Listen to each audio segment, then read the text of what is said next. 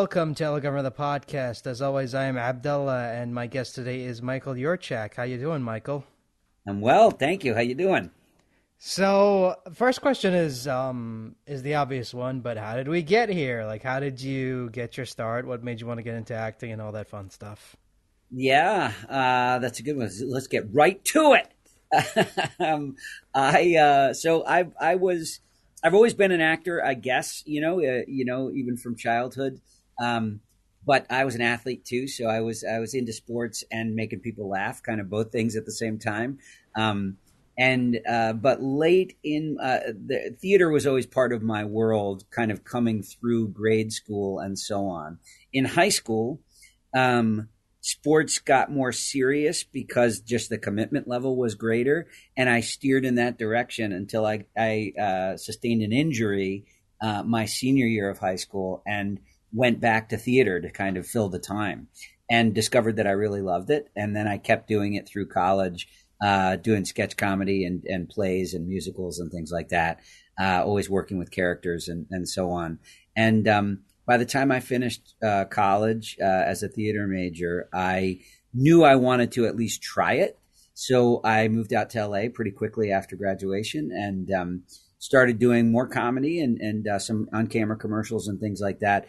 I had always done voices and character work uh, but I didn't really know anything about voiceover. And at the time, the voiceover community was pretty small because this was before, I mean, the internet barely existed, right? And so uh, that the the hyper connectedness of everyone wasn't at the level that it is now.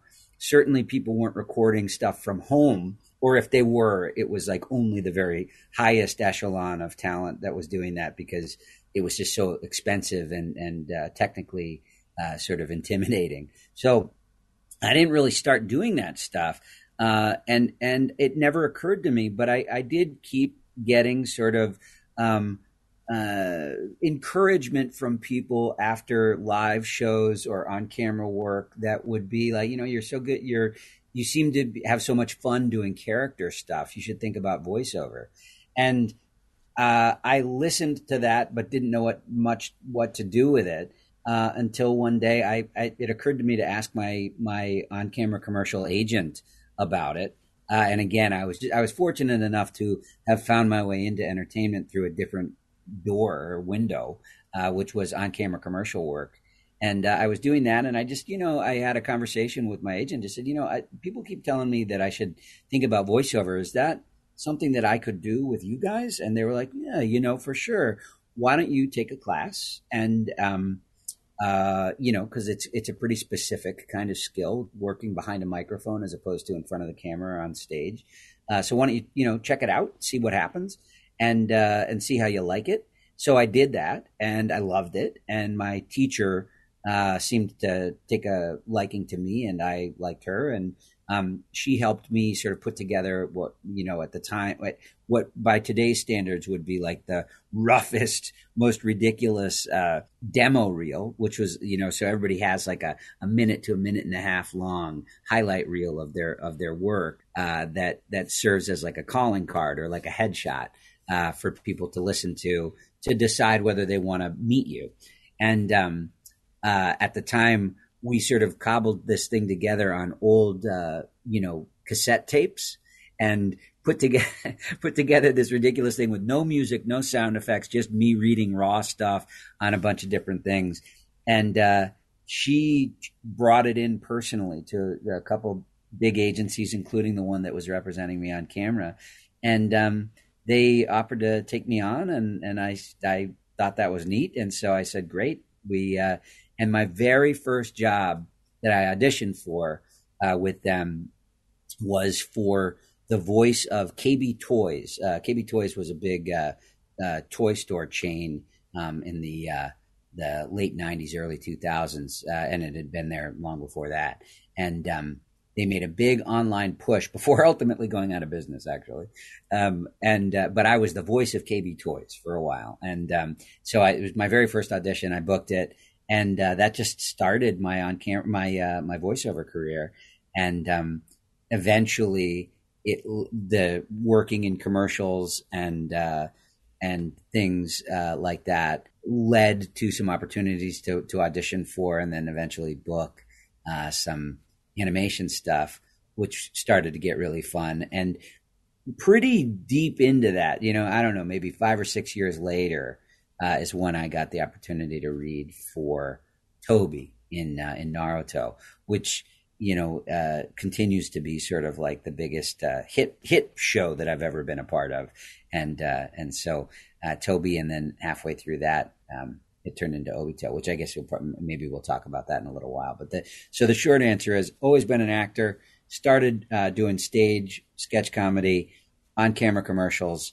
a little bit of television and film. It led to voiceover, uh, which also started on the commercial side, and then uh, eventually turned into animation. And so that's my that was my that was my journey. I mean, you you never know where this life is going to take you. So yeah. it's like you started yeah. out doing acting, and then you're like, you know, hey, maybe you should do voiceover. Okay, and you yeah. do you start out doing commercials and and promo work, and then slowly but surely you get to the thing that everyone knows you for.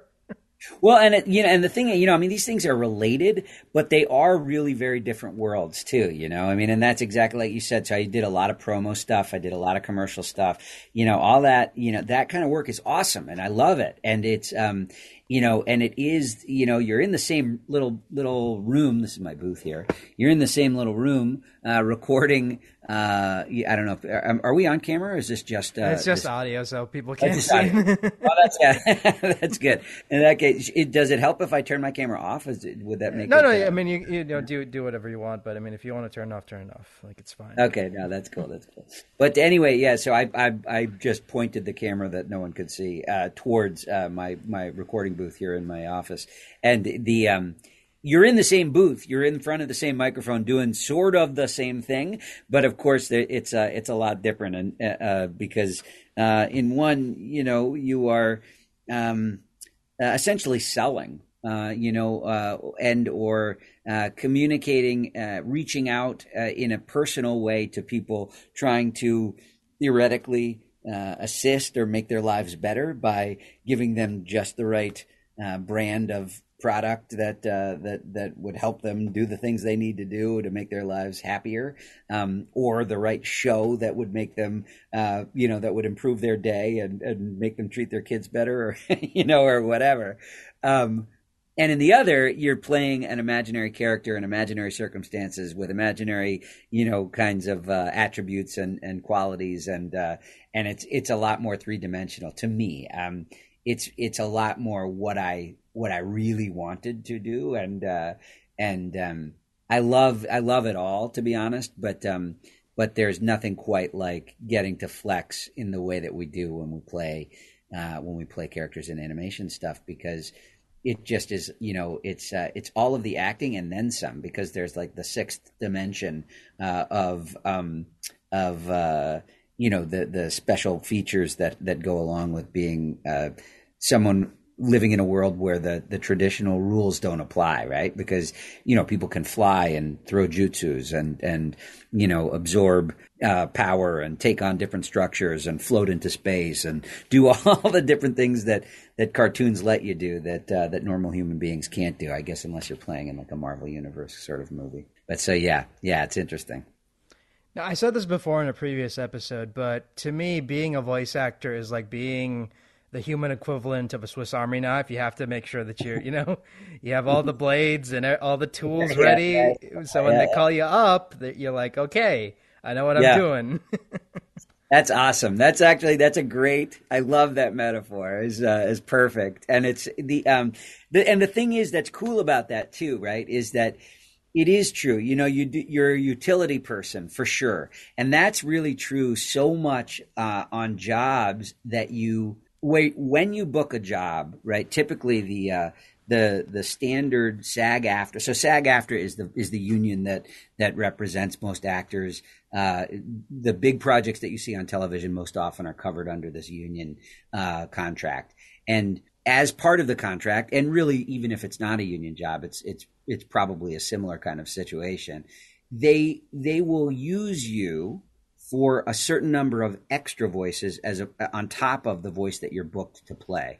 The reason why they do that is because it's cheaper for them, and then also it just makes things a whole lot easier. If they had to cast for every single character, that every single person on the street, and squirrel in the tree and you know uh, whatever uh, person riding by on a on a on a bicycle or a tugboat or whatever um, they, it would just take it would be incredibly time consuming as well. So the SAG rule is that they can use you for up to three extra characters, uh, or I'm sorry, they can use you for up to three characters before they have to pay you again, and they'll almost always use you for all of that. So in other words, you know, it may just be like, hey, get out of here, you know, as an extra person, you know, kind of flying by, or uh, you know, or the what, the would you like with the with the pizza, you know, or whatever whatever it is, you know. Um, and those kinds of extra things are fun and that you're sort of expected to be able to just toss them out there. Um, and so, yeah, that idea of being a utility guy is, is, uh, is pretty important. The thing about that though, too, is that those all come from, you know, there are these archetypical characters that uh, are, are placeholders or uh, plot advancers in any given story that's being told. And so you your your ability to recognize what's the purpose of this character, where have I seen other characters like this character before, and how does that translate into the way I interpret that, um, so that I'm giving a, a stock uh, a stock read. In other words, like uh, the character is is one we've seen before. The tugboat driver, the you know uh, the the snooty um, you know upper crust uh, uh, butler or whatever. You know these are characters we've seen played a bunch of times before, but this is and so I, I recognize that. I know what it sounds like in my head, and my version of it is specific to me. So it's like it is a Swiss Army knife and it's my Swiss Army knife. And your Swiss Army knife, you would also have the tugboat driver and the upper crust, you know, snooty butler and uh, you know the the the preschool father and the you know and the pet store owner or whatever uh, the, the the nosy neighbor you'd have the, all those voices too but you'd have your version of them. And that's i think what's really fun about all this stuff is that at once some of the characters we play are totally unique and, and completely different. Some of them are actually quite similar but they're all specific to us. And I, I i love that. I think it's it's fun because it's the the things that make it recognizable and different that makes the that makes the work sort of unique and, and specialized. Um, a best example of this is you did Legend of Korra, and you were one of the first um, bad guys on that show. You played like a little mob boss or something. I don't remember yeah, yeah. specifically, but I remember that because uh, you went with an interesting take because you made him come off as arrogant, cocky like when when when he runs into Korra for the first time, you're like, eh, you're not you're not the Avatar, you know, get get out of here, you know, like yeah, just that that cocky self confidence that you know probably they didn't have that in mind, but I, I would imagine it was a nice touch. Well, thank you. Yeah, you know, and that's the thing is when we get these auditions, right? What you're doing, the the way the I think that any anybody who's done this for a minute is probably pretty good at it. You know what I mean? And just in terms of it's not rocket science, you know, um, not to underplay what what it is that we do, but there is a certain amount of like there are a lot of really good people doing this stuff. You know, like there are a lot of people who are excellent at interpreting scripts and delivering serviceable reads that help the story uh, that they're that they're being part of, and that's that's really the job, right? Um, and so then what it comes down to is like whether I get the job or someone else gets the job. You know, the first thing is, do you recognize what this character, who this character is, and what they're supposed to be doing in this moment? Do you understand the world of the show and like you know the, the influences and the different things that are going to impact the way this character is communicating? Uh, do you get the circumstances of the of the scene so that you play it correctly? Uh, and the tone of things so that you're getting the seriousness or the or the levity or whatever else there is uh, to deal with. You get the uh, you know the relationship between you and the character you're interacting with uh, and know enough about that person or creature that that uh, that it doesn't sound like you're just speaking words into the air, but you're speaking to another being. Um, those things, that's all. None of that's easy, but there are a lot of people that know how to do those things. And then the way the the the specificity, the nuances of your own personal touch on all of that is what makes the difference between getting the job and not getting the job. And it it really is a flavor kind of thing. I happen to get in that that that character's name is Viper, uh, and the fact that he had a name made it feel like he was going to be part of the show for longer than he was. He gets killed in the second episode. Spoiler alert. So so he didn't last for very long, but. Um, that that character was so fun to play, and in my head, that was totally clear. There's something about he when they first show him, he's wearing like a like a, a double breasted suit with a big medallion. He's got like this ridiculous necklace on and a, like a like a fedora hat. And to me, he looked like an arrogant son of a bitch, you know, you know. And so I was like, you know, this is, you know, and his his, his lines is, well, well, well, you know, he says that I think twice in the first episode, and it's, you know, that that kind of thing is like, all right, that that particular character or that particular style to me speaks of arrogance. And so i'm going that direction. And that was just my spin on it and they dug it. And so uh, yeah then you know i got it. And they they um, when you get them it's really fun because on that show uh, that's a good example of uh, the rare treat that we were all um, that's a show that used to anyway record with all of us together in the studio. Very often uh, shows are recorded in isolation. In other words, like I go in and record my stuff by myself, and then you go in and record your stuff by yourself, and then an editor splices them together so it feels like we're in the room together.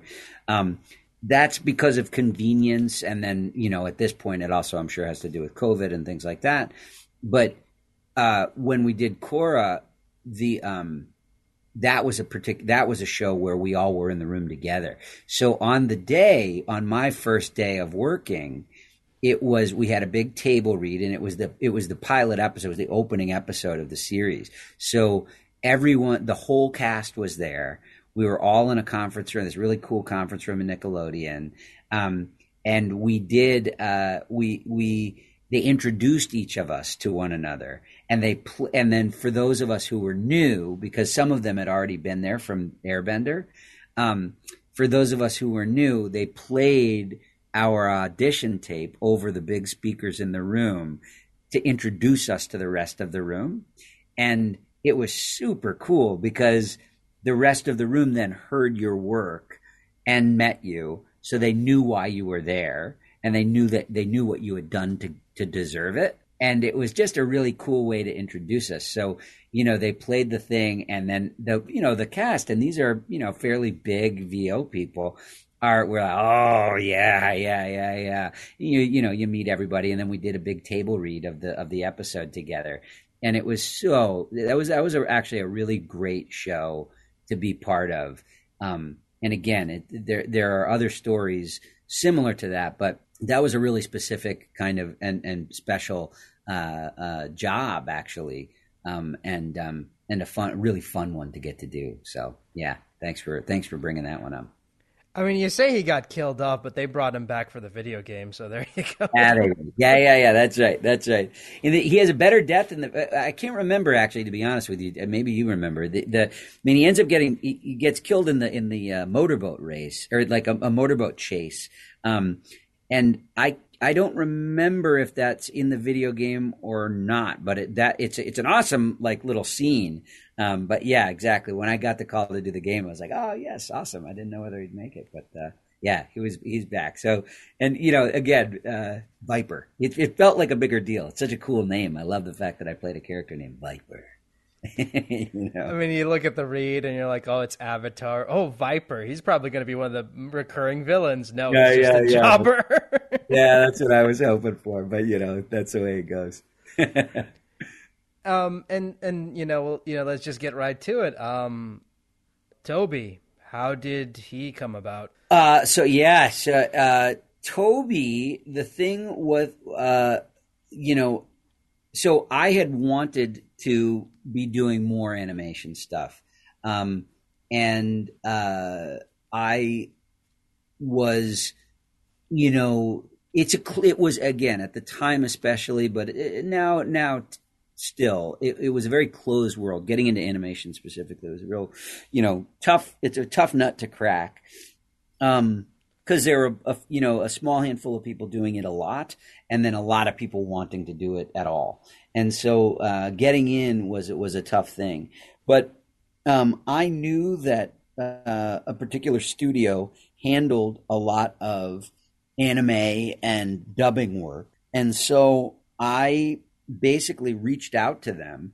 Uh, I sent them my demos and a letter and you know, uh, and uh, you know, just said, listen, I'm a local talent here in LA. I've been working a lot. Um, I've got a lot of experience in front of the microphone, uh, and I've I've got character chops, you know, and and uh, and I've been doing this for a while, and I I really think I could make a mark if you know given the chance. Um, and uh, it, I just love you to keep me in mind if something comes up. And you know that that kind of thing doesn't always work. Um, it's a it's a long shot for sure, but um, for whatever reason, the good people at at uh, at the studio, the studio is called Studiopolis, and um, they uh, this guy Jamie Simone, who is the uh, the sort of the was the, the, owner and and was probably more hands on even at the time. Um, uh, reached back out to me very shortly after the, the the note I sent and was like, "Look, we're we're casting for this for this thing. Why don't you come in and, and give us a read?" Um, and so I went in and read. And the thing is about it, I didn't know because remember, again, this is really before it was before the internet was functioning in the way that it does now, where you can watch, you can find stuff so easily. I'm sure some people could, but it wasn't quite as like common for people to be able to be savvy about combing through internet files and finding clips and, and episodes and things like that. Of this show, Naruto, which didn't really play yet on and very many American platforms. Cable wasn't as big, internet wasn't as big. So I knew nothing about the show. I knew very little about anime at all because at the time, again, it really wasn't very popular. Now we're going back to like maybe 2007, maybe 2008. Um, so it's like this is a long time ago. Uh, and I know it, it had its place, but it was not mainstream to the point that it is now. And uh, I, this character, like, you know, they play you some of the Japanese version of it and they show the some clips and obviously you've got a little bit of a it's not even really a script it's like isolated lines that you sort of can see and you know i looked at all of that and uh and I, you know, he seemed like this kind of funny, kind of silly, clownish character. And so I just started doing this sort of thing where all of a sudden he was this guy. And, uh, uh, again, it was like they were like, huh, that's, that's, that's good. Do it again. Let's try this. Let's try that. Let's try this. Let's try that and uh, I did it a bunch. We looked at it on, you know, we connected it to, uh, you know, some of the picture, right? So you do the recording, and then they they drop it into the existing episode to see how it fits, and it worked pretty well. And uh, there's another element to those auditions where you've got to be able to match the timing of the movement of the mouth. It's called matching the flaps. So you got to be able to do that and you got to be able to sort of read the thing quickly and you've got to be able to you know size up what's happening based on what you see on the screen. So all of that stuff happens. That's in the dub. Um, and those are those are all like sort of little specialty skills that you develop. I hadn't really done them very much before that job but i bluffed my way through it and i guess it worked because i got the gig. And uh, and so then uh, and then uh, you know i played him uh, you know, on and off for the better part of, you know, another eight years or more, which is crazy. Uh, and the thing about that, though, is that with anime and with, with a show like Naruto, uh, you know, there are so many episodes. And they come in batches of like 15 or 20, but there are like 900 of them. So the thing about that is, or 800 or something. Um, but so the thing about that is that, you know, you'll do a couple episodes and you'll work maybe two or three days over the course of a month. And then you don't hear from them again for months at a time, maybe even a year or more at a time, um, because Tobi's not in a bunch of those episodes that that are after, you know, before or during or, or after whatever thing is happening. So I never had a sense for what the heck was going on. I never had a sense for whether my whether the Tobi character was a big part of the show or a small part of the show. I never had a sense of whether the show itself was a big deal or not a big deal. I didn't know anything about it until way later, like way later. Uh, and now we're like fast forward to like you know I don't know 2016 or 2015 or something like that. Um, maybe even a, a little bit before that. Uh, and I'm picking my son up from a play date at his buddy's house. And when I go in to get him, the kid's brother had a shrine to Naruto, and in the shrine was a Tobi doll. And I was like, hey, I play that character. And the kid couldn't believe it. And then his parents came, you know, I was talking to his parents and they couldn't, they knew the show too. Somehow they would have been watching the show with the kid. They couldn't believe it. Um, and then that same year, this is just coincidence, but that same year, somebody came to my house for Halloween dressed as Tobi. And uh, and I was like, I play that guy, you know.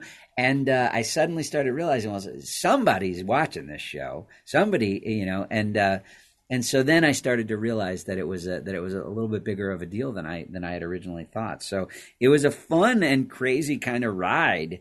Um, uh, to play Tobi as long as I got to. And then the Tobi character, of course, is ultimately reve- ultimately reveals that he is Obito under the mask all along. And when that happened, um, it actually we did it in a video game first before the the episodes caught up, right? So the episodes are being rolled out, you know, a little bit at a time. Video the video games give like the full story uh, like the longer story and and the movies too. So I I was doing the recording for I think it was a video game. It might have been a movie, but I, one or the other of them, and the whole story was revealed.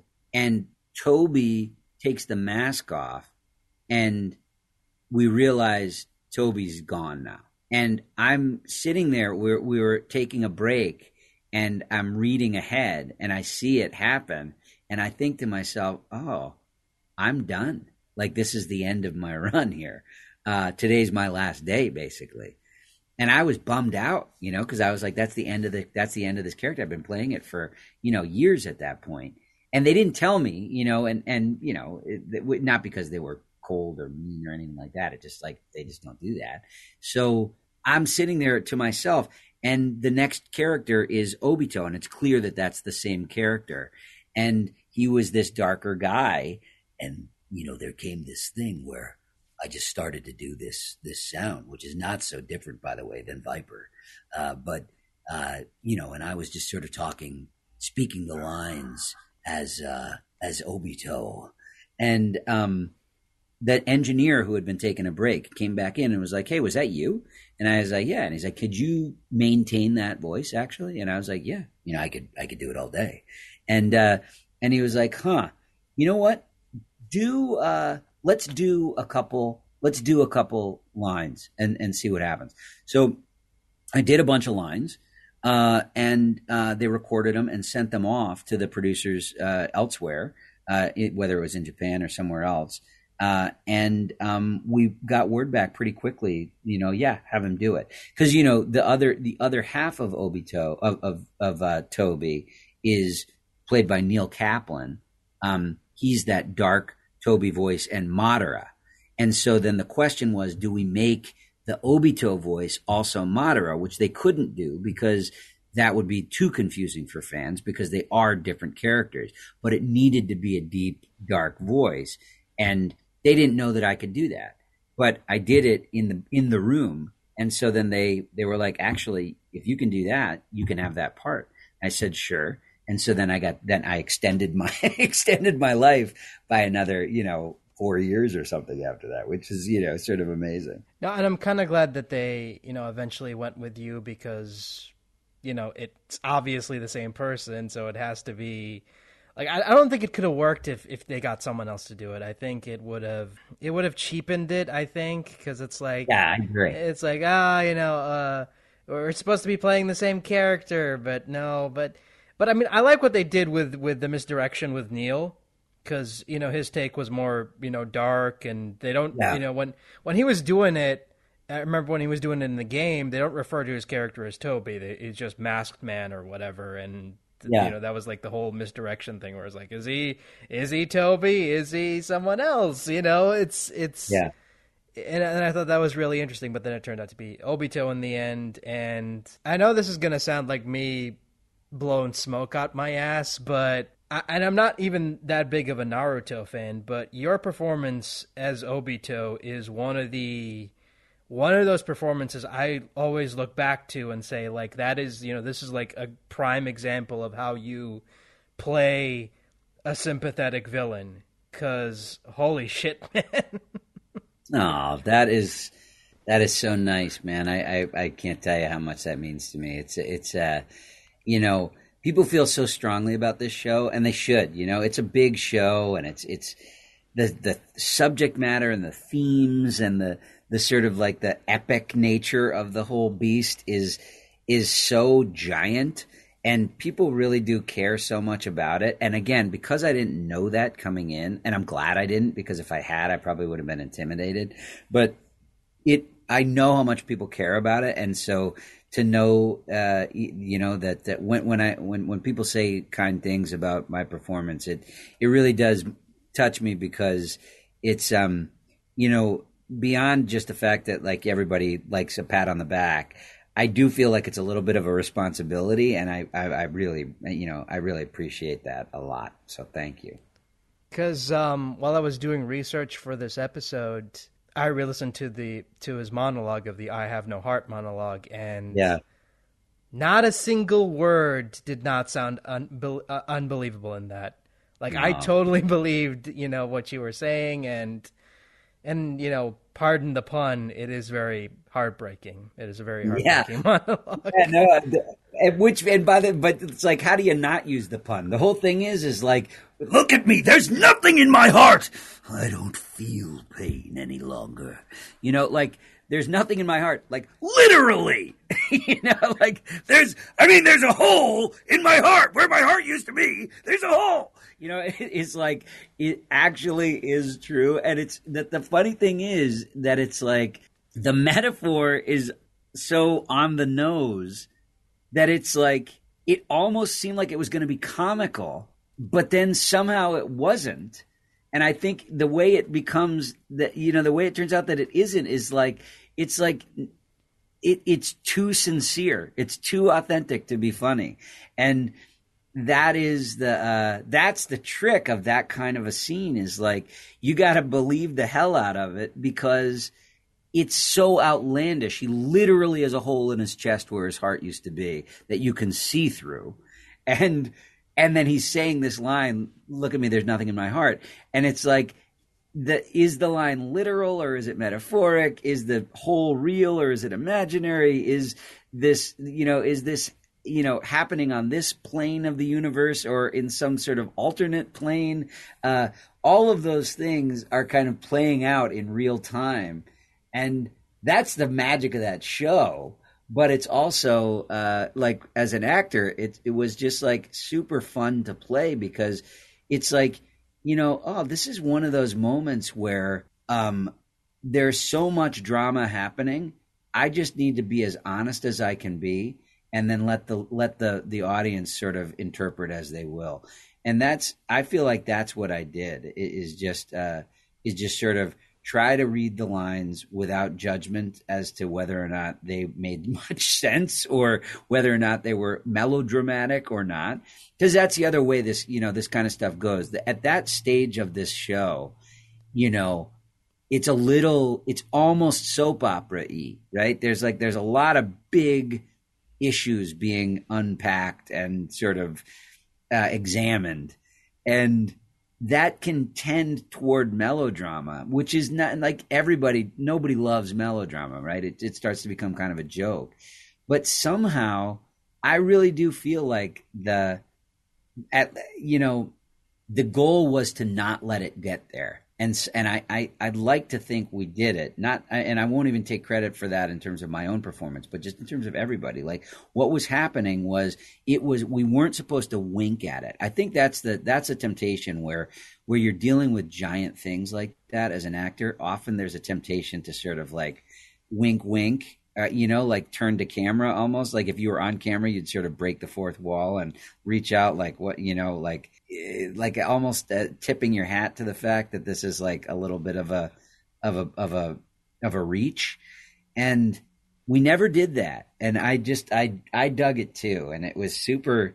Once you got into that rhythm of like, okay, we're just going to be serious about this. It was it was super fun to play all that stuff, and that that from there to the end of the of the uh, of the series, uh, the moment you're talking about, all the way to the end, every bit of the stuff that Obito had to do was like I would have these like page long speeches about the nature of humankind and goodness and badness and the you know the rights of of human souls and all this stuff. And it was just like it was so fun to get to do all that stuff. It's like shakespearean you know? It was big and really really fun to do.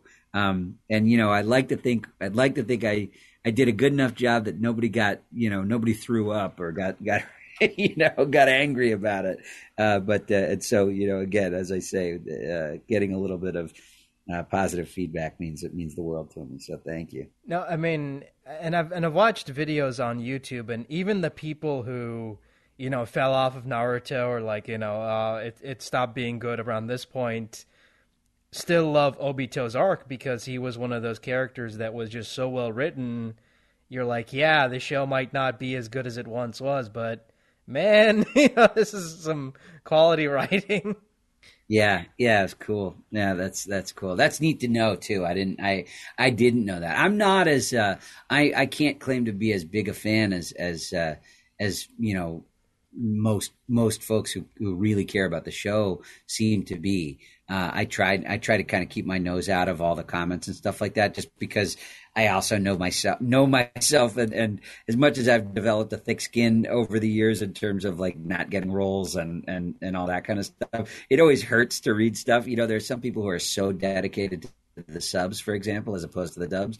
That uh, it's you know like the the you know the you know dub dub performances suck and all this kind of stuff. And like I get it. It's like I and and actually I. I admire the dedication, you know. so, uh, you know, it's I, I, try to stay out of that stuff, but uh, um, you know, yeah, I'm, I'm, glad to know that some folks are digging or digging what I did. No, I mean because I think that you know, like you said, it's it's still um, a hot topic a hot topic issue of you know subbers versus dubbers, and I'm I'm a, I'm of the opinion that both are valid um, ways to watch anime. Like I'm not gonna shit on someone who who prefers the subs or over or someone who prefers the dubs over the subs. Yeah. It's fine. They're both valid ways to watch the show. You know, at the end of the day, they're still the same show. you know, like it's it's not like there's nothing different about them. You're just watching it in, in another language. Yeah, yeah, sure, some lines might be different, but they do that because they need to localize it to match the to match the lip flaps. Yeah, yeah, yeah, yeah, yeah. No, that's uh, that's uh, I'm glad. I'm glad. That's how I feel about it too. Uh, but I do. But yeah, it's uh, it, it's um, you know, it's it's always surprising to me that there there is that debate. I think that it's like you know, I think that people just sort of like taking a big opinion and making a big making a big statement. You know, it's it's fun to you know ho- uh, go whole hog as a uh, as a sub fan and shit on as you say shit on the dub fans or vice versa. Um, because it's like you know then you're standing for something and that feels exciting and and and so on. I think that it's just human nature to kind of want to have a skin in the game like that.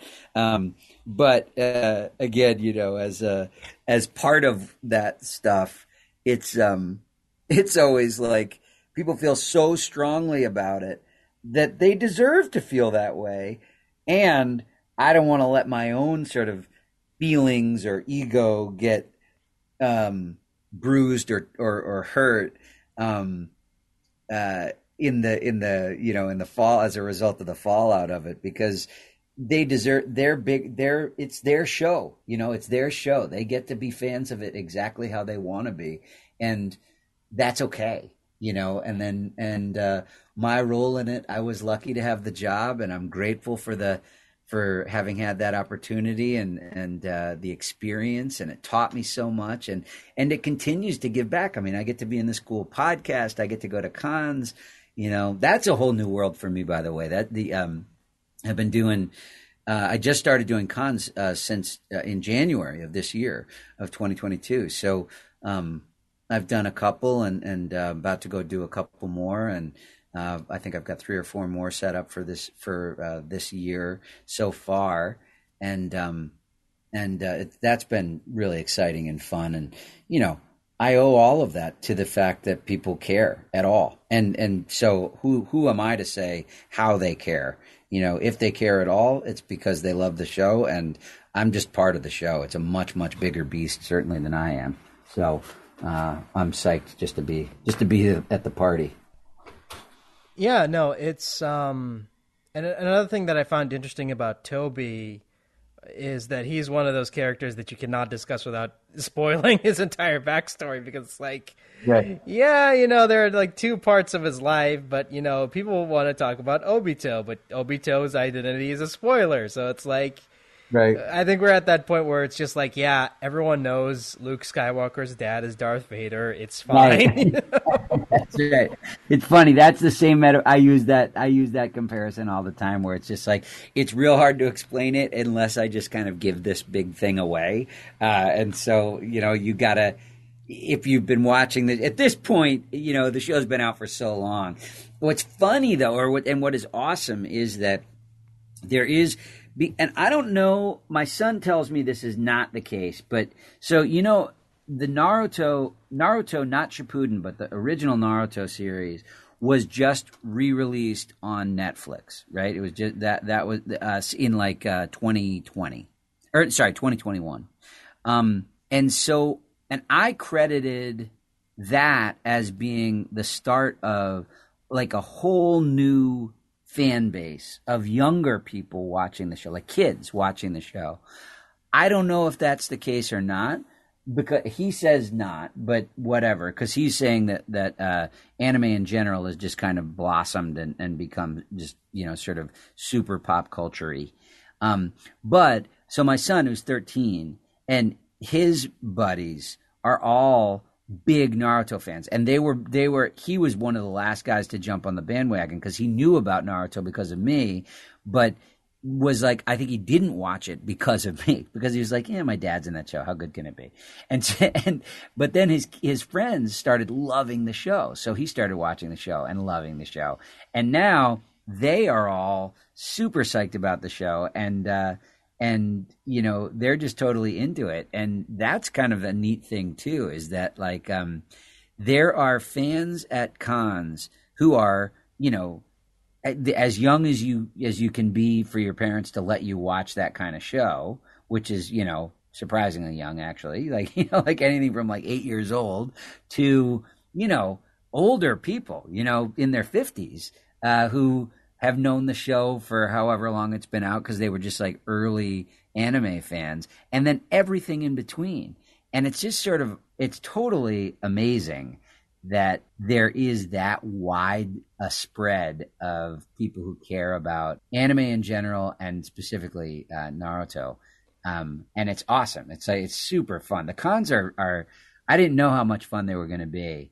Um, and they really are. It, it really is like super uh, exciting and satisfying and uh, fun to sort of meet all the people who care about the show and that are you know they're psyched to meet me and they're psyched to chat about the show and they're psyched to you know have me sign whatever and and all of that.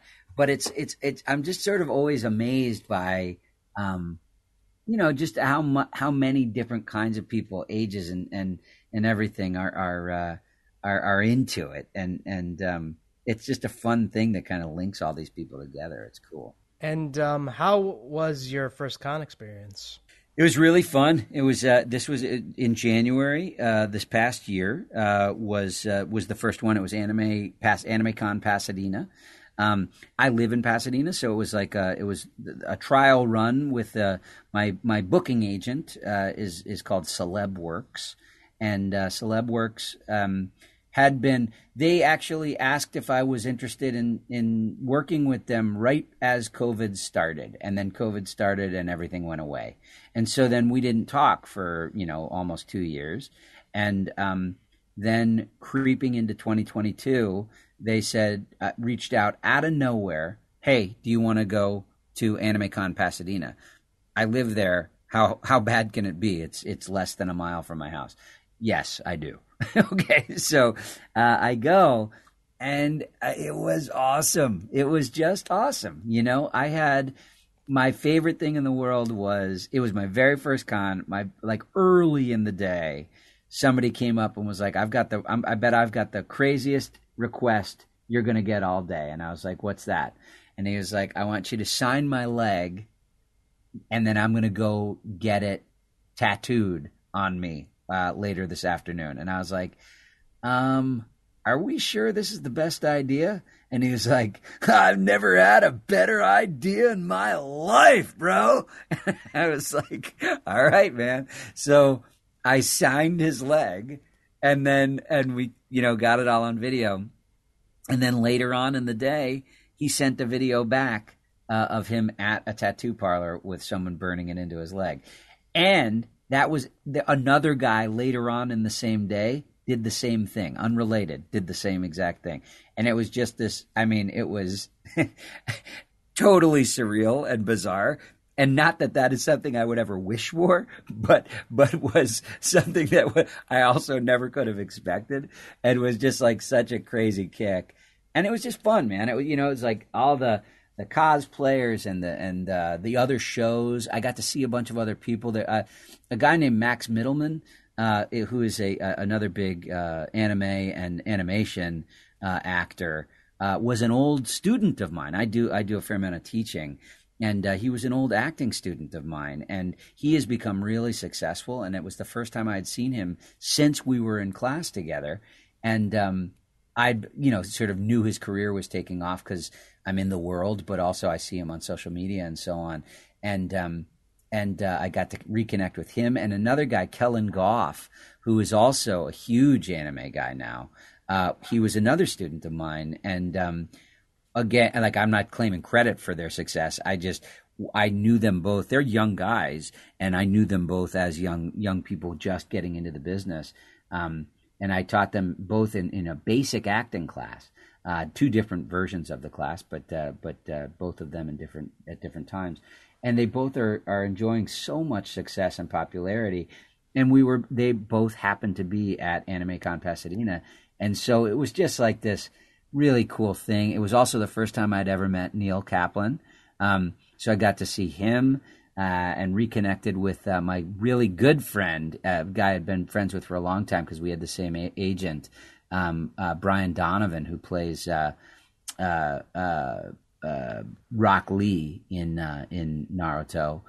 so getting to getting to and actually my table was right next to him, so that was really fun to you know sort of get to be right next door to him, and so we you know it was it was fun from a social level, like you know, with other other folks from the VO world, and then from uh, in the fa- on the fan level, it was also just like incredible to be to be part of that and to get to give back and to you know to meet some folks and you know shake some hands and give some hugs and you know uh, and and all the rest of it. So you know it was awesome, really really fun. I love how Do you. you I love how you say like you're not taking credit. I'm like because I'm like because if he's gonna be like.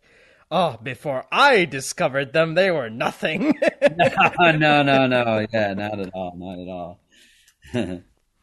Uh, no, but the, but the the uh, you know they're they're so sweet though. Of course, they're like uh, you know I the that's when I started feeling like I might want to do it or I could do it or you know I, I, I should do it and you know so it was uh, uh, they are very very generous and kind about the way they talk about the the class anyway. No, I, I mean, I, I think you were supposed, uh, you were, uh, you were going to ask me if I, if I go to conventions, and I've been to. Yeah, do you of, go to cons? Yeah, I've been to cons. I was, um, we had a con um, a month ago, and I met uh, Bryce Papenbrook, and he's a very sweet dude. Oh, great! That's awesome. uh, Bryce just reached out to me. Actually, that's funny. That's uh, he um, uh, he had me do a little a little thing for some uh, a friend of his for something uh, which was which was nice. No, very very sweet guy, very down to earth, and um, like no ego, like no ego. Like you talk to him and you're like, you know, hey, you know, what do you want me to sign? You know, and and, and he was my he was one of my my favorite guests because he brought his own prints. Thank you for that yeah. because I, you know, I'm not gonna run around trying to find something for you to sign because I, I'm, I'm not like really into you know, I'm not that huge into a lot of shows he's been on, so it's like I, I can't I can't try to justify buying like a Demon Slayer Funko Pop because I'm not into that show. Right, right, right. I got it. I got it. So I just showed up. I was I think I was the only guy who showed up with like a Silver the Hedgehog Funko Pop, and I'm like I told him like um how much you want to bet I'm the only person who has ever gotten you to sign a, a Funko Pop of Silver this week uh, this weekend, and he's like, "Yeah, you are." yeah, the Funko Pops, man, that's a whole world too. That is like I'm just discovering. Essentially, if if you've got if you if you ever play a character that has a Funko, you you get invited to cons because that's that's that's like that that feels like eighty percent of what we do.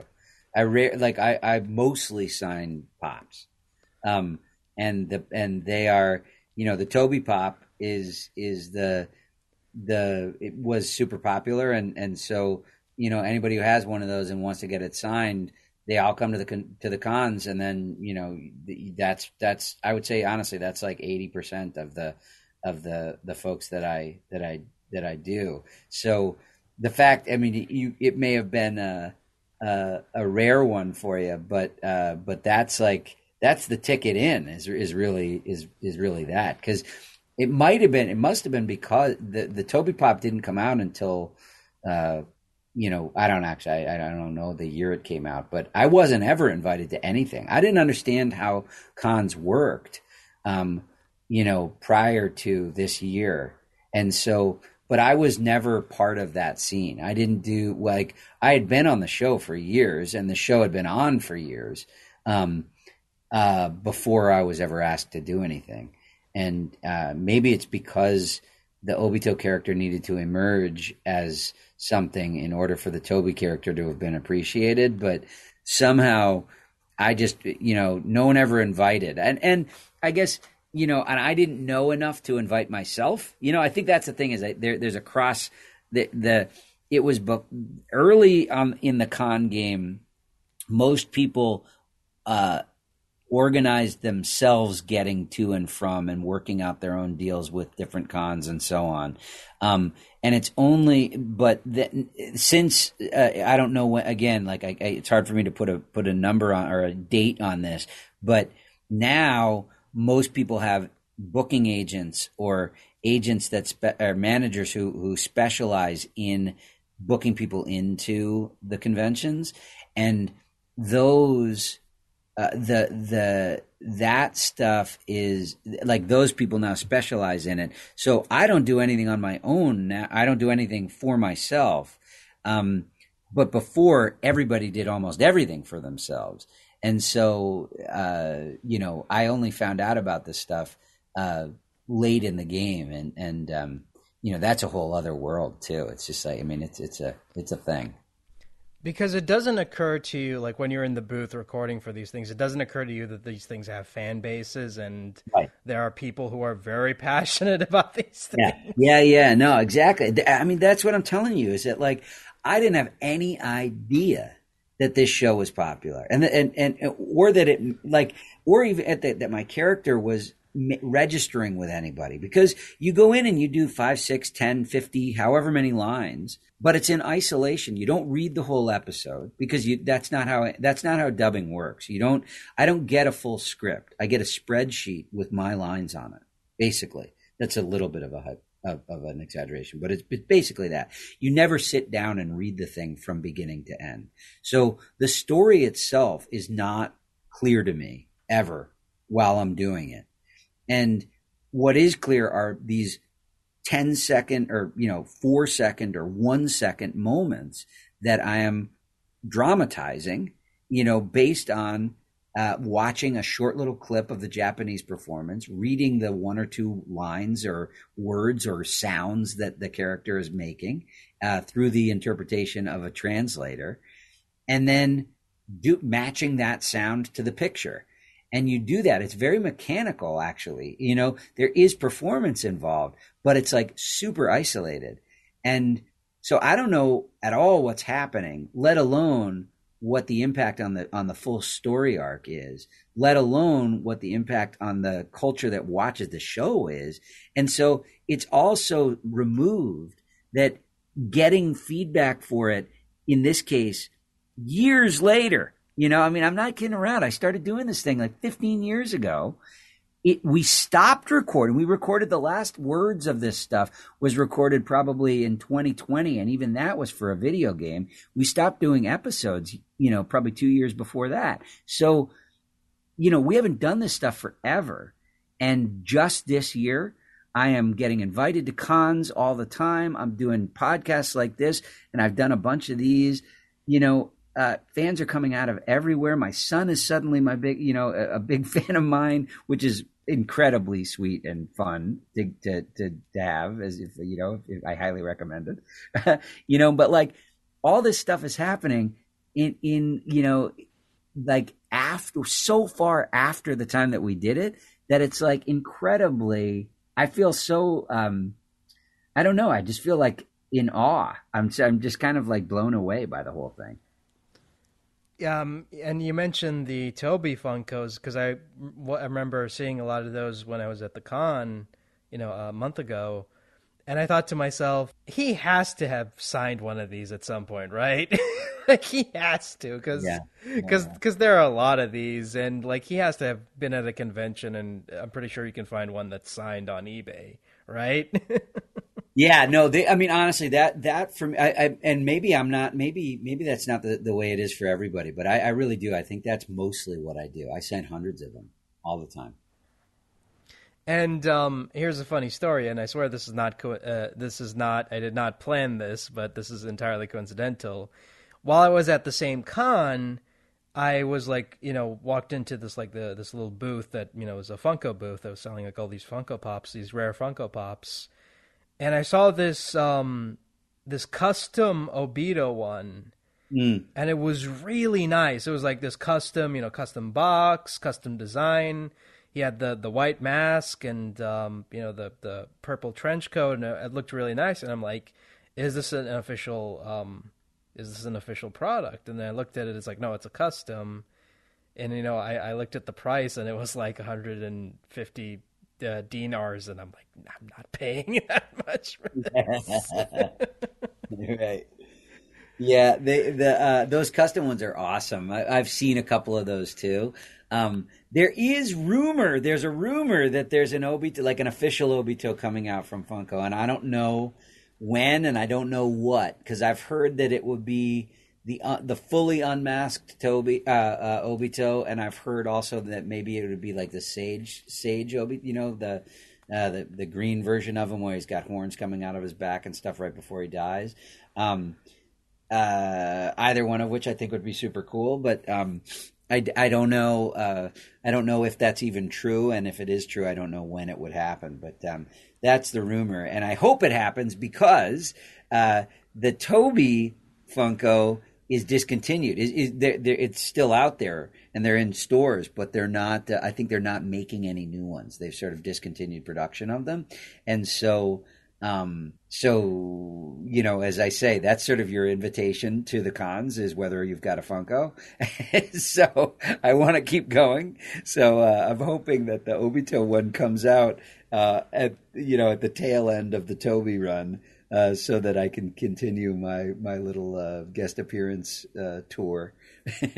I mean, that's how they get you. Like, it's like, oh, I'll buy it later. What do you mean it's discontinued? What do you mean it's it's like a hundred something dollars on eBay? Yeah, yeah, yeah, yeah, yeah, yeah. Which doesn't, you know. And by the way, that none of that money ever comes to me. So don't don't get mad at me for the pricing. I know it's tra- I know it's crazy.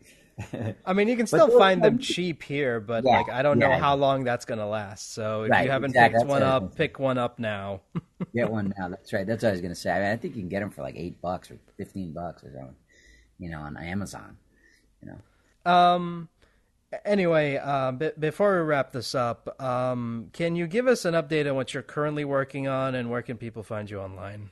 Yeah. Um, so uh, right now, I am doing I'm I'm actually developing a couple of things which uh, which are a little bit on the QT, so I can't really say much about them. But I'm I am uh, I'm a writer also, and so I'm I'm working on two different shows that uh, that are sort of in development and may or may not end up getting uh, uh, produced, but. Uh, there's enough interest that we're that we're kind of putting together packages and so on, um, and so that's an exciting thing for me, which is kind of new.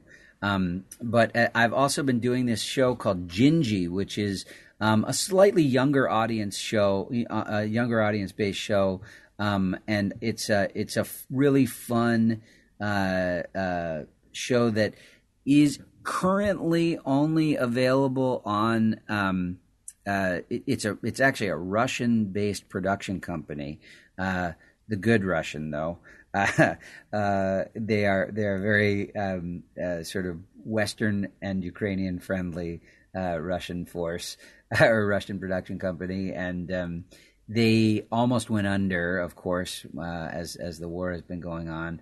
Um, but I just I just heard from them again, and they're they're really trying to put this show out. They feel like it's a, a good thing for kids and a nice way to to help um, help sort of lighten the lives of some of the some of the the youngsters out there who need it. And um, I agree, and uh, hopefully that will be available on a, on a, a platform sort of worldwide soon. Um, and to find me, the best way to do it, it um, my uh, my TikTok is uh, sort of the most popular. That that is uh, at Tobito Voice, T O B I T O Voice, Tobito Voice. Uh, and my Instagram is at Michael Yurchak, all one word, M I C H A E L Y U R C H A K.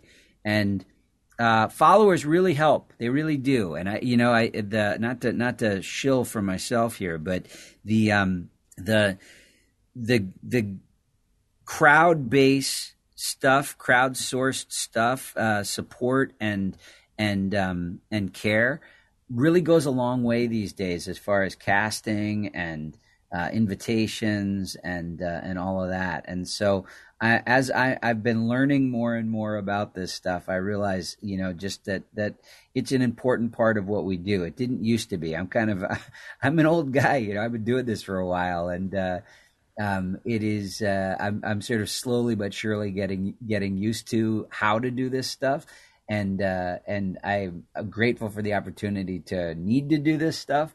But uh, as I as I'm getting into it, uh, I sure would love the company. So if you friend me and reach out to me, I try to answer just about everything I get in terms of comments and hellos.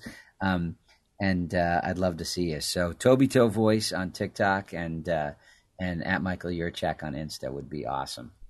Also, one final question: uh, Are you ever going to come back as Jet the Hawk, or is that done? Oh, that's a great question. I, you know, I don't know. I, I, I thought that w- that I would have. You know, what's crazy is that um, the uh, so those I, I'm really only in the free rider games, um, and we really only recorded two of them, and then they reused the stuff from the second one for the Rio de Janeiro games. And I don't know if they're I, I don't I don't think they I don't think they released a new one for these last games, although I'm surprised because of the new Sonic movie. I'm surprised they wouldn't have wanted to sort of throw down something new for that. But um, I don't know if I am. You know that I'm one of of I think it's four or even or three or even four different guys who have played Jet over the years.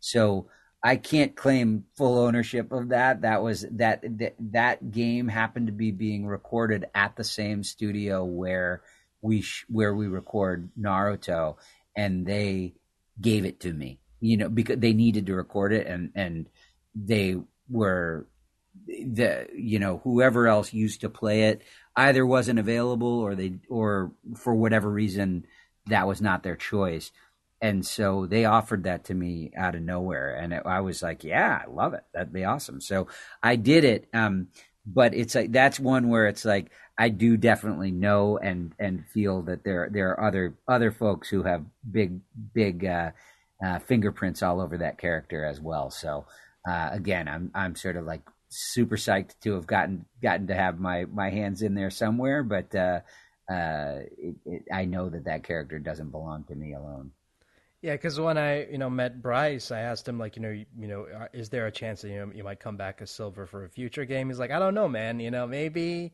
I'd love to play him again, but you never know. Yeah, yeah no, I, I, totally would. I mean, you know, obviously the the popularity of this this movie.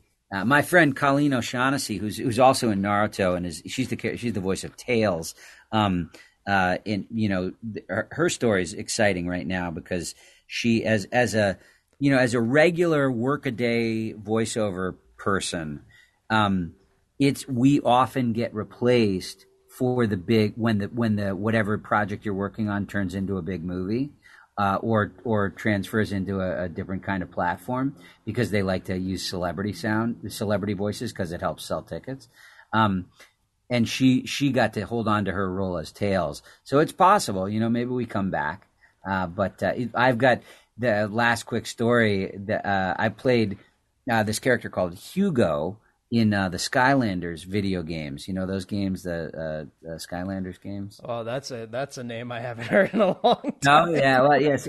It's a, it's a, just a series of video games and, and you know popular with little kids and there's a an ongoing troop of little characters who sort of give the the that rule out almost like little stories along along the video game as they do and uh, I play this funny little character named Hugo, and um, uh, they made a TV series out of it, and um, I'd been I'd done you know I think we did six video games over like fifty sessions uh, over the course of I don't know six or seven years, and um, and then they make the video game and they they they didn't use any of the of the original actors. They they they hired all uh, celebrity people to do it, and it's like this star-studded cast of people.